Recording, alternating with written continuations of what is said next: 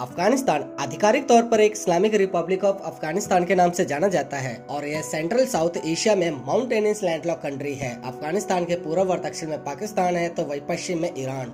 उत्तर में उत्तर में Turkmenistan, Uzbekistan और तजाकिस्तान आते हैं तो वहीं उत्तर पूर्व में चीन है। अफ़गानिस्तान, उत्तर और दक्षिण पश्चिम में मैदानी इलाकों वाला एक पहाड़ी देश है, जिसका क्षेत्रफल लगभग छह लाख बावन हज़ार वर्ग किलोमीटर का है।